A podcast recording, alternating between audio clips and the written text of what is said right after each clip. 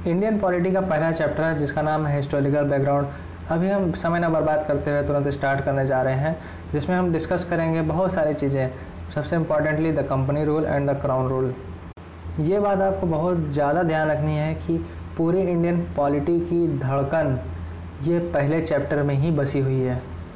तो ये चैप्टर आपको इतने अच्छे से तैयार होना चाहिए कि आप कुछ भी भूले ना। ये चैप्टर इसलिए इंपॉर्टेंट है क्योंकि इसमें हम सीखेंगे कैसे हमारा इंडियन कॉन्स्टिट्यूशन इवॉल्व हुआ, कैसे बड़ा हुआ, कैसे उसने अपने कदम परचम लहराया।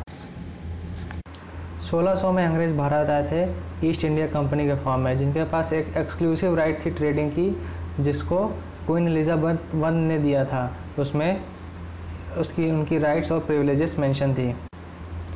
अंग्रेज़ 1600 में भारत आए थे। In the form of East India Company जिनके पास ट्रेडिंग के अधिकार थे, जिसको क्वीन एलिजाबेथ वन ने दिया था। 1765 में कंपनी जिसके ट्रेडिंग फ़ंक्शंस थे, उसने दीवानी हासिल कर ली, जिसका मतलब था rights over revenue and civil justice of Bengal Bihar and Orissa ये पहला स्टेप था ब्रिटिश का, जिससे उसने टेरिटोरियल पावर हासिल कर ली थी। अठारह के क्रांति के बाद ब्रिटिश क्राउन ने इंडिया की गवर्नेंस की डायरेक्ट रिस्पॉन्सिबिलिटी ले ली। और भारत पे शासन करने लगा। यह शासन स्वतंत्रता मतलब 15 अगस्त उन्नीस सौ सैंतालीस तक चला। जैसे ही स्वतंत्रता की बात हुई तो एक कॉन्स्टिट्यूशन की नीड हुई, जिसको एम एन रॉय ने सजेस्ट किया था। 1934 में एक असेंबली फॉर्म की for the purpose of making the constitution 19 जनवरी 26 1950 में कॉन्स्टिट्यूशन को लागू कर दिया गया। जैसा कि मैंने आपको पहले बताया था कि ये एक धड़कन है इंडियन कॉन्स्टिट्यूशन की। इसलिए जितने भी फीचर्स हैं इंडियन कॉन्स्टिट्यूशन के, उसकी कुछ जड़ें ये ब्रिटिश रूल पे ही से उखड़ी हैं। तो ये हिस्टोरिकल बैकग्राउंड में दो पीरियड हैं। एक पीरियड है द कंपनी रूल ठीक है? दूसरा पीरियड है the crown rule company rule में चार एक्ट हैं जिनको हम स्टेप बाय स्टेप डिस्कस करेंगे। पहला एक्ट है हमारा regulating act of 1773 regulating act of 1773 बहुत ही ग्रेट कॉन्स्टिट्यूशनल इम्पोर्टेंट एक्ट है, क्योंकि ये पहला स्टेप था ब्रिटिश गवर्नमेंट के द्वारा to control and regulate the affairs of East India Company ये ग्रेट कॉन्स्टिट्यूशनल इम्पोर्टेंट इसीलिए है क्योंकि ये पहला स्टेप था ब्रिटिश गवर्नमेंट के द्वारा to control and regulate affairs of East India Company इसके पहले कुछ ऐसा प्रावधान सिस्टम नहीं था। इस एक्ट की वजह से पता चला कि कंपनी के पॉलिटिकल और एडमिनिस्ट्रेटिव फ़ंक्शंस क्या क्या होंगे। और तीसरी बात, इससे यह पता चली कि इसने एक सेंट्रल एडमिनिस्ट्रेशन की फाउंडेशन रखी इंडिया में कि कैसे हमारा एडमिनिस्ट्रेशन कंट्रोल होगा, कहाँ से कंट्रोल होगा। तो हम फिर से रिवाइज करते हैं रेगुलेटिंग एक्ट ऑफ़ 1773 जो पहला एक्ट था 1773 तो ये पहला इंपॉर्टेंट स्टेप था ब्रिटिश गवर्नमेंट के द्वारा to control and regulate the affairs of East India Company second था कि it recognize the political and administrative function of the company and तीसरा it laid the foundation of central administration in India इस act के पाँच बहुत महत्वपूर्ण feature है, जिसको आपको बहुत ध्यान से सुनना है। इस एक्ट के पाँच इंपॉर्टेंट फीचर्स हैं। इन फीचर्स को आपको बहुत ध्यान से सुनना है, ठीक है? पहला फीचर ये था कि इसने गवर्नर ऑफ़ बंगाल को गवर्नर जनरल ऑफ़ बंगाल बना दिया गया था, ठीक है? और उनको चार मेंबर की एग्जीक्यूटिव काउंसिल क्रिएट की गई थी, जिससे उनको एजिस्ट किया जा सके। पहले गवर्नर जनरल का नाम था लॉर्ड वारन हेस्टिंग और दूसरा फीचर ये था कि गवर्नर्स ऑफ़ बॉम्बे और मद्रास प्रेसिडेंसीज को गवर्नर जनरल ऑफ़ बंगाल के नीचे रख दिया गया था। जैसा कि पहले था, इसमें तीनों प्रेसिडेंसीज अलग अलग थी। तीसरा फीचर ये था, इसने सुप्रीम कोर्ट कलकत्ता में इस्टेब्लिश करने का प्रावधान रखा, जिसमें एक चीफ जस्टिस और थ्री जज रहेंगे। इस फीचर की वजह से जो सर्वेंट्स ऑफ़ द कंपनी थे, जो प्राइवेट प्रैक्टिस में इंगेज कर रहे थे, जो ब्राइब ले रहे थे, और भी बहुत सारे कर रहे थे, उनको रोक दिया गया। इस एक्ट की वजह से जो कंपनी थी, उस पर ब्रिटिश गवर्नमेंट का कंट्रोल और हावी हो गया। क्योंकि ब्रिटिश गवर्नमेंट ने एक बॉडी गवर्निंग बॉडी तैयार की थी, जिसका नाम था कोर्ट ऑफ़ डायरेक्टर जो वहाँ के एडमिनिस्ट्रेशन के रेवेन्यू सिविल और मिलिट्री अफेयर्स रिपोर्ट करेगा। तो दोस्तों, समझ गए? पांचवा फीचर एक बार मैं फिर से दोहरा देता हूँ, क्योंकि ये बहुत इंपॉर्टेंट है। इसी की वजह से ब्रिटिश गवर्नमेंट का कंपनी के ऊपर कंट्रोल और बढ़ गया था। इसलिए बढ़ गया था क्योंकि उसने governing body called court of director का फाउंडेशन कर दिया था, जो वहाँ पे ब्रिटिश गवर्नमेंट को यहाँ के रेवेन्यू सिविल और मिलिट्री अफेयर्स के बारे में बताती रहेगी। रेगुलेटिंग एक्ट ऑफ़ 1773 के बाद अगला इंपॉर्टेंट एक्ट का नाम है Pitt's India Act of 1784 Pitt's India Act of 1784 regulating act of 1773 की गड़बड़ियों और दिक्कतों को सुधारने के लिए ही लाया गया था। ब्रिटिश पार्लियामेंट ने 1781 में अमेंडमेंट पास की। जिसकी वजह से 1784 में ये इंपॉर्टेंट एक्ट जिसका नाम था Pitt's India Act of 1784 pass हुआ। इसके बहुत ही कुछ इंपॉर्टेंट फीचर हैं, तीन इंपॉर्टेंट फीचर जहाँ तक मुझे दिख रहे हैं, उनको हम स्टेप बाय स्टेप डिस्कस करेंगे। इन फीचर्स को आपको बहुत ध्यान से सुनना होगा।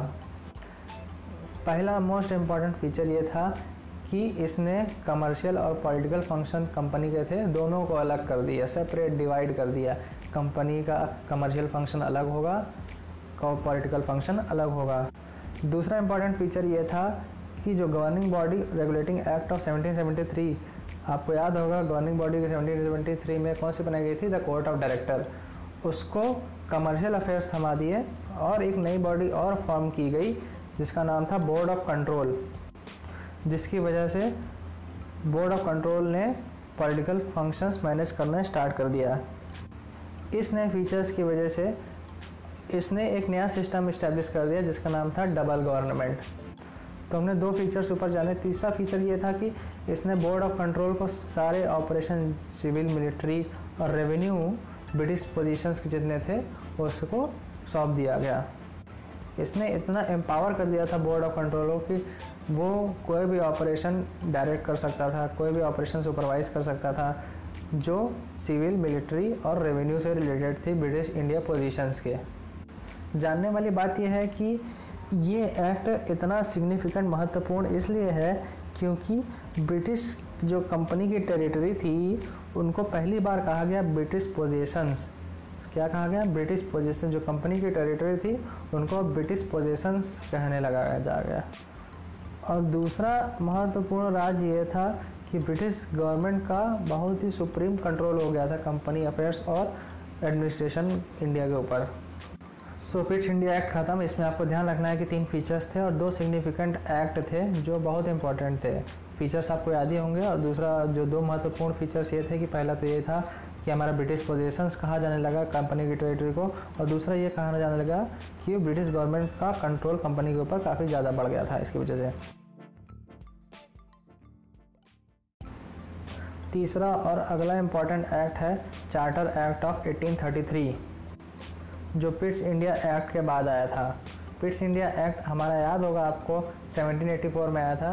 चार्टर एक्ट हमारा आया था 1833 तो काफ़ी लंबा ड्यूरेशन लग गया था इन दोनों एक्ट के बीच। ध्यान रखने वाली बात यह है कि charter act of 1833 British India का फाइनल स्टेप था टुवर्ड सेंट्रलाइजेशन की ओर सेंट्रल एडमिनिस्ट्रेशन की ओर। जैसा कि आप सेंट्रलाइजेशन का मतलब जानते होंगे ब्रिटिश इंडिया का सेंट्रलाइजेशन का फाइनल स्टेप था ये। चार्टर एक्ट ऑफ़ 1833 के हम चार इंपॉर्टेंट फीचर डिस्कस करेंगे और बहुत ही इंपॉर्टेंट फीचर आपको हमेशा उसको ध्यान में रखना है। पहला फीचर ये था कि इसमें गवर्नर जनरल ऑफ़ बंगाल जो रेगुलेटिंग एक्ट ऑफ़ 1773 हमने देखा था, उसको गवर्नर जनरल ऑफ़ इंडिया बना दिया गया। क्या किया गया? गवर्नर जनरल ऑफ़ बंगाल को गवर्नर जनरल ऑफ़ इंडिया बना दिया गया और उसके अंदर सारी सिविल और मिलिट्री पावर झोंप दी गई। जिसकी वजह से पहली बार ब्रिटिश इंडिया के जितने भी पोजेशंस थे, उस पर गवर्नमेंट ऑफ़ इंडिया का पूरा कंट्रोल हो गया। पूरी अथॉरिटी मिल गई उनको। Lord William Bentinck was the first governor general of India lord William Bentinck was the first governor general of India दूसरा इंपॉर्टेंट फीचर ये था कि बॉम्बे और मद्रास प्रेसिडेंसी से उनकी लेजिस्लेटिव पावर्स छीन ली गई और सारी legislative power exclusively governor general of India के हाथ में जॉब दी गई। So for entire British India legislative power was under the governor general of India इसके पहले जितने भी लॉज या एक्ट्स बनते थे, उनको रेगुलेशन कहा जाता था और इसके बाद जो लॉज और एक्ट निकलते थे, उनको एक्ट कहा जाता था। तीसरा इंपॉर्टेंट फीचर ये था कि ईस्ट इंडिया कंपनी के जितने भी कमर्शियल फ़ंक्शंस थे, उनको प्योरली एडमिनिस्ट्रेटिव फ़ंक्शन और बॉडी के फॉर्म में तब्दील कर दी गई। चौथा इंपॉर्टेंट फीचर ये है कि charter act of 1833 it attempted to introduce a system of open competition for selected civil servant and stated that India should also not be divided from holding any place or office and employment under the company. लेकिन ये provisions negate कर दिया गया था after the opposition from the court of director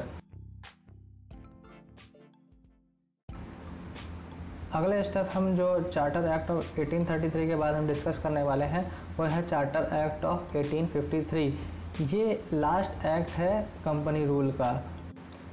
ये act एक बहुत ही महत्वपूर्ण कॉन्स्टिट्यूशनल लैंडमार्क कहा जाता है। और जो चार्टर एक्ट पास किए गए थे, इसके पहले ये उनमें से सबसे लास्ट है। ये है चार्टर एक्ट ऑफ़ 1853 इस एक्ट के चार इंपॉर्टेंट फीचर्स हैं। पहला फीचर ये है कि इस एक्ट की वजह से लेजिस्लेटिव और executive functions governor general council के सेपरेट कर दिए गए थे। जिसकी वजह से एक separate governor general legislative council का फॉर्मेशन हुआ, जिसको कहा जाता है इंडियन लेजिस्लेटिव काउंसिल जिसमें छः मेंबर दिए गए थे। ये लेजिस्लेटिव विंग जो था, वो एक मिनी पार्लियामेंट की तरह काम करता था, जो सेम प्रोसीजर ब्रिटिश पार्लियामेंट में अडॉप्ट किए जाते थे, वो यहाँ पे भी इंडियन लेजिस्लेटिव काउंसिल में भी अडॉप्ट किए जाने लगे। तो इसकी वजह से जो लेजिस्लेशन था हमारा, उसको एक स्पेशल फ़ंक्शन और स्पेशल मशीनरी मिल गई कि कैसे हमारा प्रोसेस ऑफ़ लेजिस्लेशन स्टार्ट होगा। इसको एक स्पेशल प्रोसेस कहा गया है। सेकेंड इंपॉर्टेंट फीचर ये था कि it introduce the open competition system for selection and recruitment of civil servant और ये सिविल सर्विसेज़ इंडियंस को भी अलाउ कर दी गई थी। मकोला कमेटी अपॉइंट की गई थी 1854 में, जिसने उसका देखा था। क्या हुआ था? मैक्वेले कमेटी अपॉइंट की गई थी 1854 में, जो इसकी देख रेख करेगी। तीसरा फीचर ने यह कहा है कि इसकी वजह से कंपनी रूल को और एक्सटेंड कर दिया गया। और कहा गया कि ब्रिटिश क्राउन इसकी पूरी रिस्पॉन्सिबिलिटी देखेगा। और इसने कोई पीरियड मेंशन नहीं किया था कि कब तक ये चार्टर एक्ट और वैलिड रहेंगे। इसका मतलब ये था कि जो ये कंपनी रूल था, वो तभी टर्मिनेट हो सकता है जब पार्लियामेंट वहाँ का लाइक करेगा, सोचेगा। जैसा कि पहला फीचर मैं आपको बताया था कि it provided six new legislative members to the governor general council ठीक है? तो उनमें से जो छः में से चार मेंबर थे वो local provincial government of Madras Bombay Bengal और आगरा से लिए गए थे। आपको याद होगा कि छः लेजिस्लेटिव मेंबर्स लिए गए थे जब इंडियन लेजिस्लेटिव काउंसिल का फॉर्मेशन हो गया था, उसमें से चार local provincial governments of Madras Bombay Bengal और आगरा से उठाए गए थे। कितनी अच्छी बात है कि हम लोग ने कंपनी रूल को ख़त्म कर लिया, जो हमारा 1773 से हमारा 1853 तक चला था। अब हम क्राउन रूल के बारे में डिस्कस करेंगे, जो हमारा 1858 से लेकर 1947 अंटिल इंडिपेंडेंस तक चला था। क्राउन रूल के अंदर छह इंपॉर्टेंट एक्ट है, जिसमें से पहला का नाम है government of India act of 1858 अठारह की क्रांति के बाद act of good government of India को लाया गया, जिसने ईस्ट इंडिया कंपनी को अबॉलिश कर दिया और सारी पावर ट्रांसफ़र कर दी ब्रिटिश क्राउन को। जैसा कि आप जानते हैं, अठारह सौ सत्तावन की क्रांति को फ़र्स्ट वार ऑफ़ इंडिपेंडेंस भी कहा गया था। तो इसी के मद्देनज़र रखते हुए act of good governance India ने सारी पावर, टेरिटरीज और रेवेन्यू गवर्नमेंट की थी, वो ब्रिटिश क्राउन को ट्रांसफ़र कर दी इस एक्ट के पाँच इंपॉर्टेंट फीचर्स थे, जिसको हम स्टेप बाय स्टेप डिस्कस करेंगे। पहला फीचर यह कहता है कि इंडिया का गवर्नेंस उनकी मैजेस्टी के नाम पर ही गवर्न किया जाए। और जिसकी वजह से जो गवर्नर जनरल ऑफ़ इंडिया का डिजिग्नेशन था, उसको वायसराय ऑफ़ इंडिया के नाम पे दे दिया गया। तो वायसराय कौन था? वायसराय एक डिजिग्नेशन दी गई थी गवर्नर जनरल ऑफ़ इंडिया को हटाकर। वो ब्रिटिश क्राउन का डायरेक्ट रिप्रेजेंटेटिव था। Lord Canning become the first viceroy of India दूसरा इम्पोर्टेंट ये एक्ट है कि जो ब्रिटिश इंडिया एक्ट में हमने देखा था कि डूबल गवर्नमेंट इस्टेब्लिश की गई थी। ब्रिटिश इंडिया कंपनी एक्ट में board of control court of director वो दोनों को अबॉलिश कर दिया गया। तीसरा फीचर ये है कि it created a new office secretary of state for India जिसके पास कंप्लीट अथॉरिटी और इंडियन एडमिनिस्ट्रेशन का कंट्रोल था। तो बोर्ड ऑफ़ कंट्रोल और कोर्ट ऑफ़ डायरेक्टर को हटा दिया गया। नया ऑफ़िस बनाया गया secretary of state for India जिसके पास कंप्लीट अथॉरिटी और ब्रिटिश इंडियन एडमिनिस्ट्रेशन का कंप्लीट कंट्रोल था। और जो सेक्रेटरी ऑफ़ द स्टेट था वो ब्रिटिश कैबिनेट का मेंबर था और वो ही रिस्पॉन्सिबल था ब्रिटिश पार्लियामेंट को वहाँ के बारे में रिपोर्ट करने के लिए। सो so, दोस्तों तीसरा फीचर्स बहुत इंपॉर्टेंट है। इसको आप बार बार एक बार और रिवाइज करके देख सकते हैं जो डील करता है सेक्रेटरी ऑफ़ स्टेट से। चौथा फीचर ये था कि it establish a 15 member council of India to assist the secretary of state for India जो कि हमने देखा फिर से। सेक्रेटरी ऑफ़ स्टेट को असिस्ट करने के लिए 15 मेंबर की काउंसिल बनाई गई। और जो काउंसिल बनाई गई थी, ये एक एडवाइजरी बॉडी थी। और सेक्रेटरी ऑफ़ स्टेट जो था, इस काउंसिल का चेयरमैन था। सेक्रेटरी ऑफ़ स्टेट इस काउंसिल का चेयरमैन था। पंद्रह मेंबर काउंसिल बनाई गई और इस काउंसिल का chairman secretary of the state था, जो पंद्रह मेंबर काउंसिल के द्वारा अजिस्ट किया जाएगा। पांचवा इंपॉर्टेंट फीचर ये है कि it constituted secretary of state in council as a body corporate जो कैपेबल थी कि वो इंग्लैंड और इंडिया में दोनों को जगह सू की जा सकती थी। तो government act of India of 1858 से हमें ये पता चला कि ये एक्ट एडमिनिस्ट्रेटिव मशीनरी को इम्प्रूव करने के लिए था। जिसकी वजह से इंडियन गवर्नमेंट वो को सुपरवाइज और कंट्रोल इंग्लैंड के द्वारा किया जाने लगा। लेकिन इसकी वजह से कोई गवर्नमेंट्स का कोई चेंज नहीं आया जैसे पहले चल रहा था। हेलो दोस्तों अब government of India act of 1858 के बाद हम बात करेंगे Indian council act of 1861, 1892 and 1909 तो जैसा कि हम लोग को पहले से पता है कि एक्ट ऑफ़ 1858 इसलिए लाया गया था ताकि एडमिनिस्ट्रेटिव मशीनरी इम्प्रूव किया जा सके। लेकिन द ग्रेट रिवोल्ट ऑफ़ 1857 के बाद ब्रिटिश गवर्नमेंट को रियलाइज़ हुआ कि यहाँ पे शासन करने के लिए यहाँ के लोगों का समर्थन बहुत ज़रूरी है। तो इसकी वजह से जो पॉलिसी उन्होंने तीन इंडियन काउंसिल एक्ट ऑफ़ 1861, 1892 और 1909 लगातार लागू करें।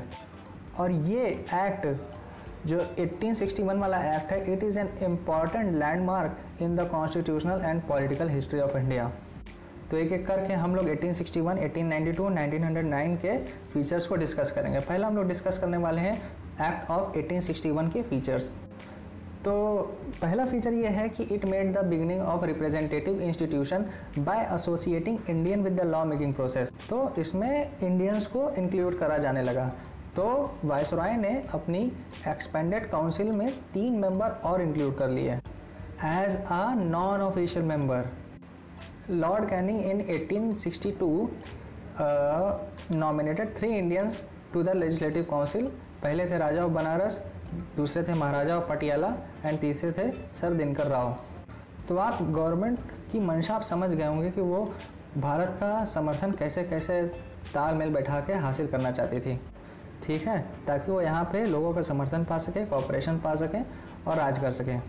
दूसरा फीचर हम डिस्कस करने वाले हैं, जिसने एक प्रोसेस इनिशिएट किया था डिसेंट्रलाइजेशन का, ताकि हमारे बॉम्बे और मद्रास प्रेसिडेंसीज की लेजिस्लेटिव पावर हासिल हो सके। जैसा कि हम लोग ने देखा था कि रेगुलेटिंग एक्ट ऑफ़ 1773 में वो कर दिया गया था पावर छीन ली गई थी।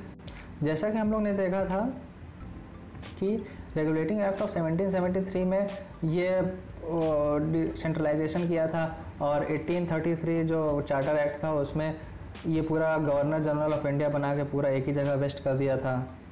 ठीक है? तो यहाँ पे उसका उल्टा करा जाने लगा। यहाँ पे बॉम्बे और मद्रास प्रेसिडेंसीज की लेजिस्लेटिव पावर उनको वापस दे दी गई, जिसकी वजह से इंटरनल ऑटोनॉमी आ गई। तीसरा इंपॉर्टेंट फीचर ये है कि it provided the establishment of Legislative Council for Bengal, Northwestern Province and Punjab which were established in 1862, 1886 and 1897. तो पंजाब नॉर्थ वेस्टर्न प्रोविंसेस और बंगाल में लेजिस्लेटिव काउंसिल का फॉर्मेशन हुआ और चौथा महत्वपूर्ण पॉइंट ये है कि it empowered the viceroy to make rules and order for more convenient transaction of business in the council. तो इसमें वायसराय के पास पावर लगे थे, वो रूल्स बना सके ट्रांजेक्शन्स दे सके और काउंसिल का बिज़नेस संभाल सके। ध्यान रखने वाली बात यह है, जिससे क्वेश्चन भी आता है, कहा जाता है पोर्टफोलियो सिस्टम जो लॉर्ड कैनिंग ने 1859 में इंट्रोड्यूस किया था।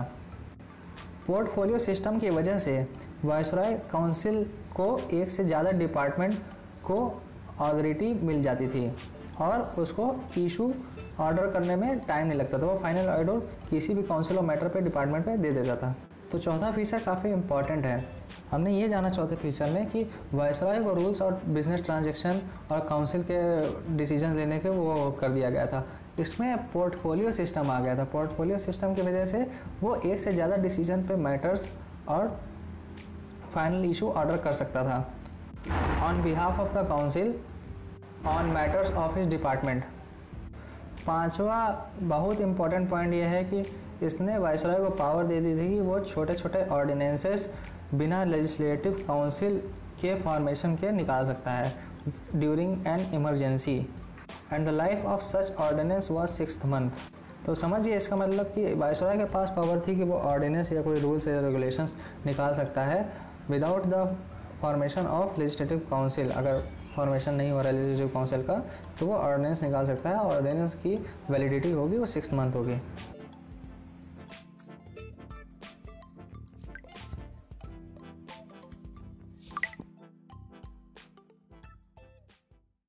हेलो दोस्तों, अब हम डिस्कस करेंगे इंडियन काउंसिल एक्ट ऑफ़ 1892 के फीचर्स इसके पहले हमने डिस्कस किया है इंडियन काउंसिल एक्ट ऑफ़ 1861 के फीचर्स जैसे कि हम लोग को पता चलता है, इसमें टर्म ऐड हुआ है इंडियन काउंसिल तो इसमें इंडियंस को ऐड करा जाने लगा। उनको कुछ कुछ स्पेशल राइट्स और प्रिविलेजेस देना स्टार्ट कर दिया गया था। तो एक्ट ऑफ़ 1892 का पहला फीचर ये है कि इसमें जो नॉन ऑफिशियल मेंबर्स थे, उनकी संख्या और बढ़ा दी गई। दोनों सेंट्रल और प्रोविंशियल लेजिस्लेटिव काउंसिल में। सो नॉन ऑफिशियल की संख्या बढ़ा दी सेंट्रल प्रोविंस दोनों में, लेकिन अपनी ऑफिशियल मेजोरिटी हमेशा मेंटेन रखी। और दूसरा इंपॉर्टेंट फीचर ये है कि इसमें जो लेजिस्लेटिव काउंसिल्स थे, उनके फ़ंक्शन इंक्रीज कर दिए गए और इनको पावर दे दी गई कि वो बजट और एग्जीक्यूटिव से अपने क्वेश्चन एड्रेस कर सकते हैं। तो इनके फ़ंक्शंस इंक्रीज कर दिए गए और बजट और क्वेश्चन एड्रेस करने की पावर दे दी गई एग्जीक्यूटिव से। तीसरा फीचर ये है कि नॉन ऑफिशियल मेंबर्स के नॉमिनेशन के लिए जब सेंट्रल लेजिस्लेटिव काउंसिल में नॉमिनेशन होगा तो recommendation of provincial legislative council की ज़रूरत होगी और बंगाल चैम्बर ऑफ़ कॉमर्स की ज़रूरत होगी। देखिए, बहुत सीधी सी बात है। जब नॉन ऑफिशियल मेंबर को नॉमिनेट करना है वायसराय के द्वारा तो recommendation Bengal chamber of commerce और प्रोविंशियल लेजिस्लेटिव काउंसिल की रिकमेंडेशन को माना जाएगा। वही जगह प्रोविंशियल लेजिस्लेटिव काउंसिल में नॉन ऑफिशियल मेंबर को गवर्नर द्वारा अपॉइंट किया जाएगा और वो district board municipalities universities trade association zamindar और चैम्बर के रिकमेंडेशन से वहाँ तक पहुँचेंगे। तो इससे हमें ये पता चला कि इस एक्ट की वजह से हमें एक सिस्टम मिल गया ताकि हम वहाँ पे ऑफिशियल सीट्स जो हमारी सेंट्रल और प्रोविंशियल लेजिस्लेटिव काउंसिल में है, वो भरी जा सके। So this act made a limited and indirect provision for the use of election in filling up some of the non official seat both in central and provincial legislative council लेकिन इन्होंने election word use नहीं किया था। और इस process को nomination made on the recommendation of certain bodies के नाम पे छोड़ दिया गया था। नॉमिनेशन पर्पस प्रोसेस हेलो दोस्तों इंडियन काउंसिल एक्ट ऑफ़ 1861 और 1892 के फीचर डिस्कस करने के बाद हमारा आखिरी इंडियन काउंसिल एक्ट ऑफ़ 1909 आता है। इसके फीचर्स भी हम यहाँ डिस्कस करेंगे। और आप जानेंगे कि यहाँ पे हमें बहुत सारी चीज़ें देखने को मिलेगी। खासकर मॉर्ले मिंटो रिफॉर्म, जो बहुत ही इंपॉर्टेंट और नामे जानी क्वेश्चंस आते हैं इससे। तो जैसे हम मॉर्ले मिंटो नाम ले रहे हैं तो act of 1909 is also known as the Morley Minto reform. तो हम जैसा कि देखने में लग रहा है मॉर्ले मिंटो। लेकिन मॉर्ले मिंटो एक नहीं, दोनों अलग अलग नाम है। लॉर्ड मॉर्ले उस वक्त secretary of the state India के थे और लॉर्ड मिंटो वो उस वक्त वायसराय ऑफ़ इंडिया थे। इसलिए जो एक्ट आया, वो मॉर्ले मिंटो रिफॉर्म के नाम से जाने लगा। इसके कुछ इंपॉर्टेंट फीचर्स हम यहाँ पे तुरंत डिस्कस करने वाले हैं। आपको यहाँ पे इन चीज़ों को बहुत ध्यान से सुनना होगा, क्योंकि ये बहुत इंपॉर्टेंट एक्ट है। पहला फीचर में हम ये बात करेंगे कि इस एक्ट की वजह से जो लेजिस्लेटिव काउंसिल थी सेंट्रल और प्रोविंशियल में, दोनों में जो साइज़ थी बहुत इंक्रीज़ कर दी गई थी। सेंट्रल में हमने ये देखा था और जाना यहाँ पढ़कर कि सेंट्रल लेजिस्लेटिव काउंसिल के नंबर ऑफ़ मेंबर्स 16 से 60 कर दिए गए फ्रॉम 16 टू 60 तो ये बहुत ही कंसिडर करने वाली बात थी कि भैया 16 से 60 मेंबर्स आपने बना दिए। और वही जगह देखा जाए तो प्रोविंशियल लेजिस्लेटिव काउंसिल के नंबर भी बढ़े थे, लेकिन ऐसा कोई फिक्स नहीं था कि कितने नंबर में बढ़े हैं वो। So it was a considerable step to increase the size of the council in both central and provincial तो हम दूसरे फीचर की बात करेंगे जो एक्ट ऑफ़ 1909 में लाया था। तो दूसरा फीचर ये कहता है कि भैया, इन लोग ने सेंट्रल लेजिस्लेटिव में ऑफिशियल मेजोरिटी बनाए के रखी। समझ रहे हो? वहाँ पे इन लोग ने कोई छेड़छाड़ नहीं किया कोई भी इन्वॉल्वमेंट नहीं देना चाहा। और दूसरी तरफ़, जो प्रोविंशियल लेजिस्लेटिव काउंसिल थी, वहाँ पे नॉन ऑफिशियल मेजोरिटी को अलाउ कर दिया। तो मेजोरिटी का मतलब आप समझ रहे हैं ना मेजोरिटी का मतलब नंबर्स से है, ठीक है? कि प्रोविंशियल में ऑफिशियल मेजोरिटी से ज़्यादा नंबर नॉन ऑफिशियल मेजोरिटी हो सकती है, लेकिन हमारे यहाँ सेंट्रल में, हमारे जो सेंट्रल में जो ऑफिशियल मेजोरिटी होगी, वो हमेशा ज़्यादा रहेगी और नॉन ऑफिशियल मेजोरिटी हमेशा कम होगी। ये कहने का मतलब था इनका। सो so, तीसरा पॉइंट ये है कि जो फ़ंक्शन जिसमें सूझबूझ पॉलिसी मेकिंग और और प्रपोज़ल जैसे चीज़ें आएँगी उनका दायरा काफ़ी बढ़ा दिया गया। दोनों लेवल पे सेंट्रल लेवल पे भी और प्रोविंशियल लेवल पे। इसका मतलब इनके फ़ंक्शंस और इंक्रीज़ कर दिए गए। जैसे कि कोई भी मेंबर था वहाँ पे क्वेश्चन आस्क कर सकता था कोई रेजोल्यूशन पास कर सकता था बजट के बारे में बोल सकता था और भी बहुत कुछ थे। चौथा पॉइंट हमारा यहाँ पे बहुत ही ध्यान रखने वाला है कि पहली बार पहली बार इसने रास्ता खोला कि कि गवर्नर और वायसरॉय की एग्जीक्यूटिव काउंसिल में इंडियन को जोड़ा जा सके। तो इसमें सत्येंद्र प्रसाद सिन्हा थे, जो पहले इंडियन थे, वो वायसरॉय की एग्जीक्यूटिव काउंसिल में फ़र्स्ट इंडियन जुड़े थे। And he was appointed as a law member तो बहुत ही सीधी सी बात है। वायसराय और गवर्नर की एग्जीक्यूटिव काउंसिल में जुड़ने के लिए इंडियंस का रास्ता खोल दिया गया था। सत्येंद्र प्रसाद सिन्हा वहाँ के पहले मेंबर थे और वो लॉ मेंबर थे। अब इस एक्ट के पाँचवें फीचर को डिस्कस करना बहुत ही इंपॉर्टेंट है। और ये बहुत ही बहुत ही बहुत ही इंपॉर्टेंट फीचर है। पाँचवें फीचर में ये बात की गई है कि it introduce a system of separate electorate मतलब जो मुस्लिम है, वो मुस्लिम को बैठाने के लिए ही वोट करेंगे। ताकि जो हमारा जो सीट्स हैं, वहाँ पे कम्युनल रिप्रेजेंटेशन हो सके। तो इस एक्ट की वजह से कम्युनलिज्म फैलने लगा। और जो कम्युनलिज्म था, वो लीगलाइज हो गया, ताकि सबको चांस मिल जाए। तो बहुत ही सिंपल सी बात है, कितना गंदा हुआ। वहाँ पे कम्युनल रिप्रेजेंटेशन को बढ़ावा दे दिया गया। मुस्लिम के लिए सेपरेट इलेक्ट्रेट कर दिया गया कि मुस्लिम वोटर मुस्लिम को इलेक्ट करके काउंसिल में ला सकते हैं। तो इससे लोगों को बढ़ावा ये मिल गया कि जो कम्युनलिज्म है वो लीगल हो गया। और लॉर्ड मिंटो को फादर ऑफ़ कम्युनल इलेक्टोरेट कहा जाता है, क्योंकि उन्होंने पहला सिस्टम ऐसा इलेक्टोरेट किया था। और इसी तरह छठवा फीचर में भी यही बात की गई है। तो सेपरेट रिप्रेजेंटेशन को ओवरऑल बढ़ावा देने जाने लगा।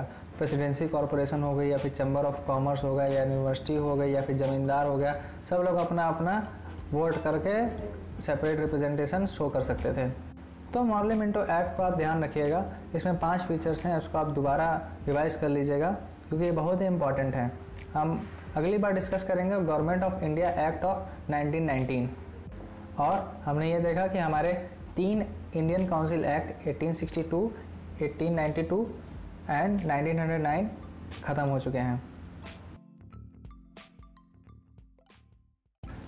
हेलो दोस्तों, हम डिस्कस करने वाले हैं Government of India Act of 1919 इसके पहले हमने तीन इंडियन काउंसिल एक्ट डिस्कस किए, जिसमें ब्रिटिश की मंशा थी कि हम भारत के लोगों का समर्थन पा सके, उनका कॉपरेशन पा सके, ताकि हम उन पर राज कर सके। तो हमने तीनों इंडियन काउंसिल एक्ट को डिस्कस किया, उनके फीचर्स को डिस्कस किया।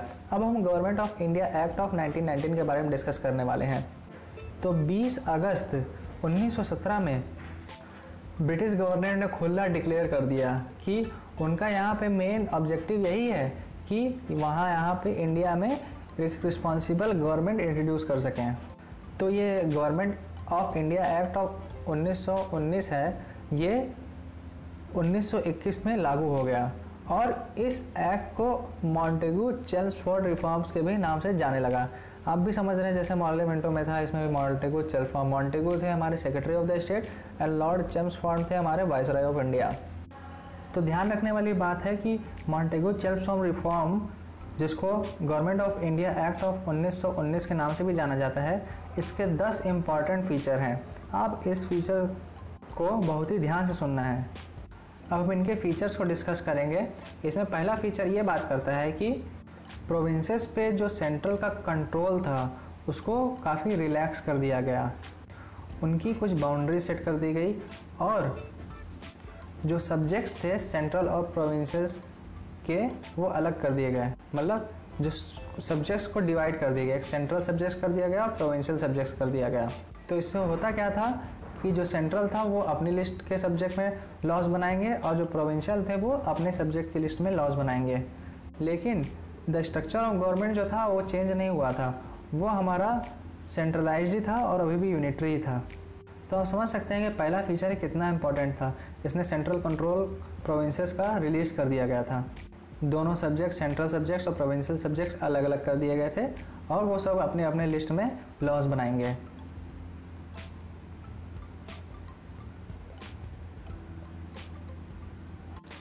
दूसरा फीचर इस एक्ट का ये है कि जो प्रोविंशियल सब्जेक्ट्स थे, ध्यान रखिए प्रोविंशियल उसमें इसको दो पार्ट में और डिवाइड कर दिया गया था। मतलब प्रोविंशियल के सब्जेक्ट्स को दो पार्ट में और तोड़ दिया गया था। पहला पार्ट का नाम था ट्रांसफर्ड सब्जेक्ट दूसरे पार्ट का नाम था रिज़र्व सब्जेक्ट तो ट्रांसफ़र सब्जेक्ट उन लोगों के द्वारा देखा जाना था जो गवर्नर थे और मिनिस्टर थे लेजिस्लेटिव काउंसिल के। और रिज़र्व सब्जेक्ट की बात करें तो वो गवर्नमेंट और एग्जीक्यूटिव काउंसिल जो लेजिस्लेटिव काउंसिल को रिस्पॉन्सिबल थी, उनके द्वारा किया जाना था। तो इसकी वजह से डुअल स्कीम ऑफ़ गवर्नेंस आ गई। तो उसको कहा गया डायआर्की डायआर्की एक ग्रीक वर्ड है, जिसका मतलब है डबल रूल आपको इस वर्ड को बहुत ही ध्यान से रखना है, क्योंकि ये वर्ड से क्वेश्चन काफ़ी आ जाते हैं डायआर्की रिलेटेड टर्म से। और इस एक्सपेरिमेंट की वजह से ये काफ़ी अनसक्सेसफुल रहा था, जो डायरकी सिस्टम ऑफ़ गवर्नमेंट लोग ने लाया था इन सिस्टम की वजह से बहुत ही ज़्यादा अनसक्सेसफुल रहा था। तीसरा फीचर ये है कि तीसरे में बाय कैमरलिज्म इंट्रोड्यूस कर दिया गया था, जिसमें जो इंडियन लेजिस्लेटिव काउंसिल हमने पहले पढ़ा था, वो दो भाग में टूट गई थी, एक अपर हाउस और दूसरा लोअर हाउस अपर हाउस को काउंसिल ऑफ़ स्टेट कहा जाता था और लोअर हाउस को लेजिस्लेटिव असेंबली कहा जाता था। समझ गए ना आप? और इसमें जो मेंबर्स थे दोनों हाउसेस के, वो डायरेक्ट इलेक्शन से चूज़ किए जाते थे। बाय कम्युनलिज्म में बहुत सीधी सी बात है, आपको ये ध्यान रखना है कि इसमें अपर हाउस आ गया था लोअर हाउस आ गया था। अपर हाउस को काउंसिल ऑफ़ स्टेट कहा गया था लोअर हाउस को लेजिस्लेटिव असेंबली कहा गया था। अब चौथे फीचर की बात करें तो इसमें यह कहा गया है कि तीन में से छः मेंबर जो वाइसरॉय एग्जीक्यूटिव काउंसिल के होंगे, वो इंडियन होने चाहिए। तीन में से छः मेंबर जो वाइसरॉय एग्जीक्यूटिव काउंसिल के होने चाहिए, वो इंडियन होने चाहिए। और जो मॉर्लेमेंटो रिफॉर्म में कम्युनल इलेक्टोरेट लाया गया था, उसमें भी लाया गया और इसको काफ़ी एक्सटेंड कर दिया गया। इसको Sikh Indian Christian Anglo Indian और यूरोपियंस के लिए भी एक्सटेंड कर दिया गया। छठवां फीचर हम डिस्कस करें तो इसमें आता है कि इसने फ्रेंचाइजी दे दी थी, जो एजुकेटेड थे, उनके पास प्रॉपर्टी थी और जिनके पास टैक्स था। इन अ लिमिटेड नंबर सातवें फीचर की बात करें तो एक नए ऑफ़िस की खोला गया। जिसका नाम था high commissioner for India. In London. और इस न्यू ऑफ़िस का लंदन में खुलने की वजह से जो function secretary of state India में परफॉर्म कर रहा था वो फ़ंक्शन कुछ कुछ फ़ंक्शन जो थे वो लंदन कमिश्नर हाउस में ट्रांसफ़र कर दिए गए। अब हम आठवें फीचर की बात करेंगे। आठवां फीचर काफ़ी इंपॉर्टेंट है इससे काफ़ी क्वेश्चंस भी आ चुके हैं। तो आठवां फीचर में ये हुआ था कि इसमें सेंट्रल पब्लिक सर्विस कमीशन का इस्टेब्लिश करने की बात की गई थी। It was first set up in 1926 for recruiting civil servants तो पब्लिक सर्विस कमीशन का इस्टेब्लिशमेंट हो गया था 1926 में, ताकि हम सिविल सर्वेंट्स को रिक्रूट कर सकें। दसवा और आखिरी पिक्चर में ये बात की गई है कि इसमें एक स्टैट्यूटरी कमीशन के अपॉइंट करने की बात की गई है, जो हमारा वहाँ के फ़ंक्शन है और वर्किंग है, उनको इंक्वायर करेगा और रिपोर्ट करेगा और हर दस साल पे इनका ब्यौरा देगा, जब से वो लागू हुए हैं। जब स्टैचुरी कमीशन के अपॉइंटमेंट होने की बात कही, तब हमारा साइमन कमीशन आया, जिसमें एक सेवन मेंबर कमीशन का अपॉइंटमेंट करने की बात की गई थी under the chairmanship of sir John Simon to report the condition of India under its new constitution तो जो सात मेंबर की स्टैचुरी कमीशन अनाउंस की गई और फॉर्म की गई, उसमें सारे ब्रिटिश थे। तो जितनी भी पार्टीज़ थी, उन्होंने कमीशन को बॉयकॉट कर दिया। The statutory commission submitted its report in 1930 और उसमें कुछ रिकमेंडेशन दी गई, जिसमें डायरकी को अबोलिश कर दिया गया रिस्पॉन्सिबल गवर्नमेंट को और बढ़ावा दिया गया federation of British India and princely state को काफ़ी बढ़ावा दिया गया जो कम्युनल इलेक्ट्रेट था, उसको भी कंटिन्यू कर दिया गया। तो जो प्रपोजल कमीशन के थे, उनको ब्रिटिश गवर्नमेंट कन्वीन करने के लिए थ्री राउंड टेबल कॉन्फ्रेंस का का रखा गया। तो जो राउंड टेबल कॉन्फ्रेंस हुए, उसमें जो डिस्कशंस हुए, उस पर एक टर्म आया white paper on constitutional reform जो प्रिपेयर किया गया और सबमिट किया गया joint select committee of British parliament for its consideration और उसमें जो रिकमेंडेशन आई, वो अगले act which is the Government of India Act 1935 में शो करी गई। इसमें एक और टर्म आता है कम्युनल अवार्ड साइमन कमीशन के बाद साइमन कमीशन हमने जान लिया, अब हम कम्युनल अवार्ड के बारे में जानेंगे। अगस्त 1932 में रामसे मैकडोनल्ड, जो ब्रिटिश प्राइम मिनिस्टर था, उसने माइनॉरिटीज़ के रिप्रेजेंटेशन के लिए एक कम्युनल अवार्ड स्थापना करने की बात कही। तो इस अवार्ड का मतलब ये था कि ये अवार्ड जो सेपरेट इलेक्टोरेट पहले से लागू थे, उनको तो कंटिन्यू रखा ही था। Muslim, Sikh Indian Christian Anglo Indian और यूरोपियन के लिए। और ना कि इसको और बढ़ा दिया गया depress class like schedule class etcetera तो गांधी जी ये सब सुन के बहुत ज़्यादा डिस्ट्रेस हो गए about the extension of principle of communal representation to the depress classes और उन्होंने यदरवदा जेल में फास्ट अंटिल डेथ रख लिया। To get the award modified तो आखिरी में एक एग्रीमेंट हुआ जो कांग्रेस के लीडर थे और डिप्रेस क्लासेस के बीच में। एग्रीमेंट वो एग्रीमेंट ये था कि पूना पैक्ट में हिंदू के ही इलेक्टोरेट रहेंगे बट उनको उसमें एक डिप्रेस्ड क्लास को एक रिज़र्व सीट्स दी जाए। तो जैसा कि इसमें कहा गया था कि कम्युनल अवार्ड को एक्सटेंड कर दिया गया था सेपरेट इलेक्टोरेट बना के शेड्यूल कास्ट के लिए। तो गांधी जी ने वहाँ पे पास्ट अंटिल डेथ रख लिया। उसमें फिर एक एग्रीमेंट आया कि जो हमारा हिंदू जॉइंट इलेक्टोरेट रहेगा, वो वैसे ही रहेगा। उसमें कुछ रिज़र्व सीट शेड्यूल क्लास के रख ली जाएगी, लेकिन इलेक्टोरेट वही रहेगा। तो यही थी हमारी कहानी Government of India Act of 1919 जिसमें फीचर्स थे, दस फीचर्स थे इंपॉर्टेंट साइमन कमीशन आया कम्युनल अवार्ड आया। अब हम अगला Government of India Act 1935 discuss करेंगे। वो बहुत ही इंपॉर्टेंट एक्ट है, उसको तो आप बहुत ध्यान से सुनिएगा। हेलो दोस्तों, हम स्टार्ट करेंगे Government of India Act of 1935 ये एक्ट बहुत इंपॉर्टेंट है और ये सेकंड माइलस्टोन है responsible government in India establish करने के लिए। Government of India Act 1935 was a lengthy and detailed document of 321 section and 10 schedule. You have to remember all these points. Government of India Act of 1935 के 10 features हैं, इसको हम यहाँ पे one by one discuss करेंगे पहला feature हम discuss करने वाले हैं, इसमें यह कहा गया है कि इसमें भारत को राष्ट्रीय संघ के रूप में देखा जाएगा, जिसमें हमारे प्रिंसली स्टेट्स हमारे यूनिट्स होंगे और हमारे प्रोविंसेस रहेंगे। That is it provided for the establishment of an all India federation इस एक्ट की वजह से जो सेंटर में पावर्स थी, वो तीन लिस्ट में डिवाइड हो गई। पहली थी फेडरल लिस्ट जो सेंटर के लिए थी। प्रोविंशियल लिस्ट जो प्रोविंसेस के लिए थी। उसमें 54 आइटम थे। और तीसरी थी कॉन्करेंट लिस्ट जिसमें 36 आइटम्स थे।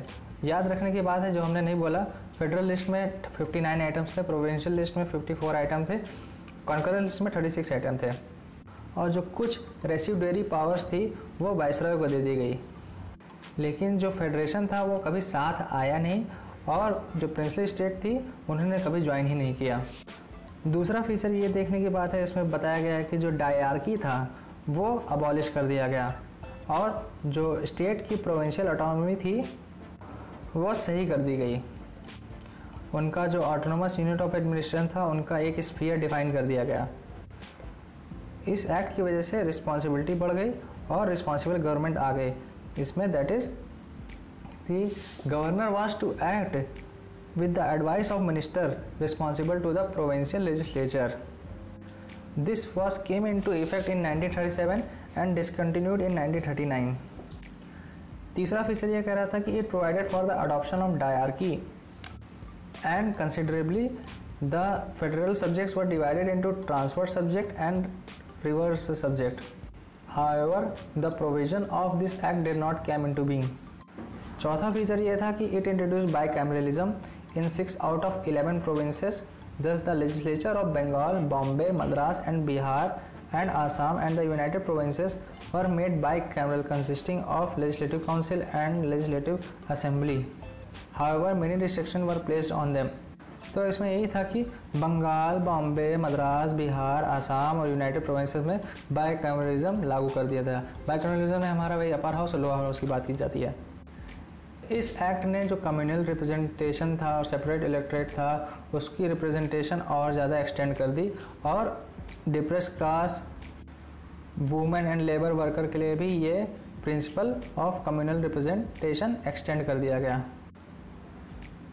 छठवां फीचर यह था कि most importantly it abolish the Council of India which was establish by the Government of India Act of 1858 the secretary of state for India was provided with a team of adviser it extended the franchise and about ten percent of the total population got the voting right पहले यह था कि जो rich थे, जो tax भरते थे, जिनके पास पैसा था जिनके पास प्रॉपर्टी थी, वही वोट दे सकते थे।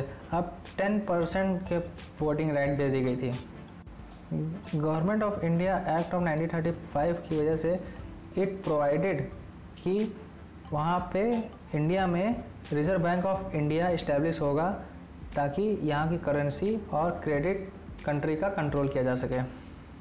नौवे फीचर में ये बात की गई थी कि federal public service commission provincial public service commission and joint public service commission for two or more provinces would be established आखिरी फीचर ये था कि इसमें इस्टेब्लिशमेंट ऑफ़ फेडरल कोर्ट की बात की गई थी, जो सेटअप हुआ 1937 में। और हम आखिरी स्टेज पे आ गए हैं, जो क्राउन रूल का सबसे आखिरी एक्ट निकला था, वो है इंडियन इंडिपेंडेंस एक्ट ऑफ़ 1947 20 फरवरी 1947 को क्लेमेंट एडली, जो ब्रिटिश के प्राइम मिनिस्टर थे, उन्होंने डिक्लेयर कर दिया कि ब्रिटिश रूल जो इंडिया पे है, वो 30 जून 1948 तक एंड हो जाएगा। एंड जो पावर्स हैं would be transfer to the responsible hands तो जैसे ही ये अनाउंसमेंट हुआ, मुस्लिम लीग एजिटेशन में आ गई और वो पार्टीशन की डिमांड करने लगी। अगेन तीन जून को ब्रिटिश गवर्नमेंट ने ये क्लियर कर दिया गया, जो कॉन्स्टिट्यूशन जो फ्रेम किया जाएगा कॉन्स्टिट्यूशन असेंबली में can not be applied to those part of the country which are not willing to accept it उसी दिन लॉर्ड माउंट बेटन जो उस वक्त विसरे ऑफ़ इंडिया थे, उन्होंने माउंट बेटन प्लान रखा कि पार्टीशन हो सके। और ये प्लान जो माउंट बेटन प्लान के नाम से जाना जाता है, वो कांग्रेस और मुस्लिम लीग दोनों के द्वारा एक्सेप्ट कर दिया जा सका। तुरंत इमीडिएट इफ़ेक्ट दिए गए उस प्लान को और Indian Independence Act of 1947 enact कर दिया गया। इंडियन इंडिपेंडेंस एक्ट ऑफ़ 1947 के काफ़ी अच्छे फीचर्स हैं।